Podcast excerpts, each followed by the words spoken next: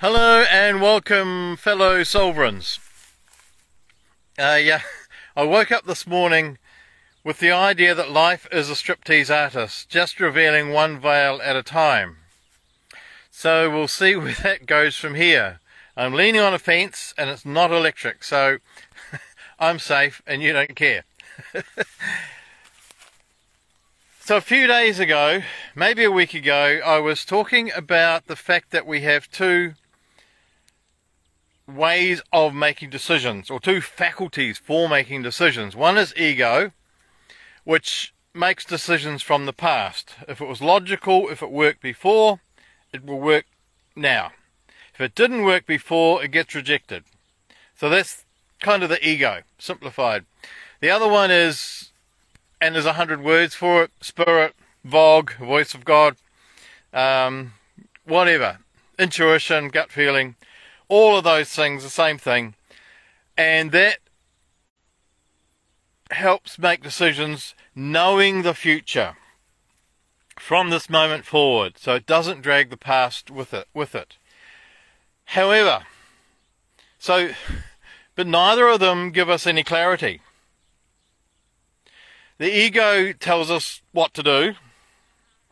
The the gut feeling tells us what decision to make. And once we made the decision, we don't know what's going to happen from either of those sources. We just have to trust. And that is what we do all the time. You know, do we go to this school or that school? Do we live in this house or that house? Do we choose this partner, husband, wife? Do we marry this person or not? We have no idea whether we're using ego or spirit, how it's all going to turn out we trust in every moment. And we can't tell what diseases are going to happen, what awards we're going to get, what amazing things are going to happen. And I think of the jobs that I've had, some have turned out absolute duds. One I had in Brisbane, there was so much abuse that I ended up being uh, diagnosed with PTSD and anxiety. Um, and other jobs have just been amazing but in the moment of choosing those jobs or doing the job interview, I had no idea what was going to happen next. And we all do this. We all trust in the moment that the decision we're making is going to work out somehow, but we don't know how it's going to work out. And we meet somebody accidentally. I, I remember I was in South Africa in the in the urinal, standing next to this chap, and I said to him, it's a little bit embarrassing standing next to somebody in this fairly intimate situation, feeling like I should say something and not knowing what to say.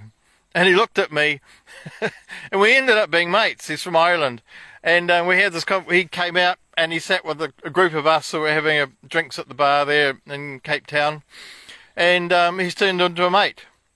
Now, that stupid little conversation I started, I didn't know where it was going to lead and there it was. As, um, Simon's been out to New Zealand, and um, anyway, so every little moment we are kind of trusting that it's all going to work. And as a writer, I do this every day. And two days ago, I sat down, and the words, the sentence, what was it? Harry was tumbling down the hill or something. And so I wrote that down. Then another sentence turned up. Then another sentence, and and it just turned into a story that I had no idea how it was going to end until about the last par- two paragraphs, I think. And then yesterday, I, another story turned up. Uh, Tony rolled into town, the big man from the city. What am I going to do with that? Well, I could have tossed it out, but I wrote it down. And then the next sentence turned up. And then the next sentence turned up. And so end up another story. And it was fun. I enjoy doing that. It's kind of my buzz, I suppose. One of my buzzes. And that's how life is because we never get the end of the story until we're there. And life loves, or life just is the way that that is. It tells us what's, what to do, but we don't know what will happen next. And we leave in our car, we might end up with a puncture and a, I don't know. Or something amazing might happen. We might end up in some beautiful place or meet somebody. We don't know. And so when we're planning or thinking about what could be next, whether it's our groceries today or our life for the rest of another 50 years, it's helpful to bear in mind and stay in the possibility of greater things happening than we can imagine. And I find that so uplifting when I consciously say to myself, I know that something is going to happen that I don't know what it is, and it will be fun. And so that's what's happened for me at the moment. I had um, accommodation organised in Tauranga for about till the end of September, and I'm organising courses to run there. So the courses are happening, but the accommodation has fallen over, so I have a week's accommodation and I don't know what's going to happen next. I've just got to trust. I will go to Tauranga for a week and somehow something will happen next. I can't plan that. I can I can do what I need to do. I mean the, the what do the Arabs say? Believe in God but don't forget to tie your camel up. Okay? So we do what's practical. We do what we need to do. We clean our teeth and put our clothes on and and do all the practical things.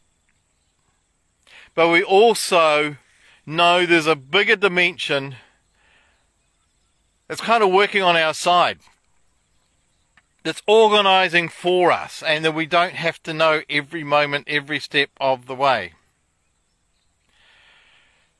And so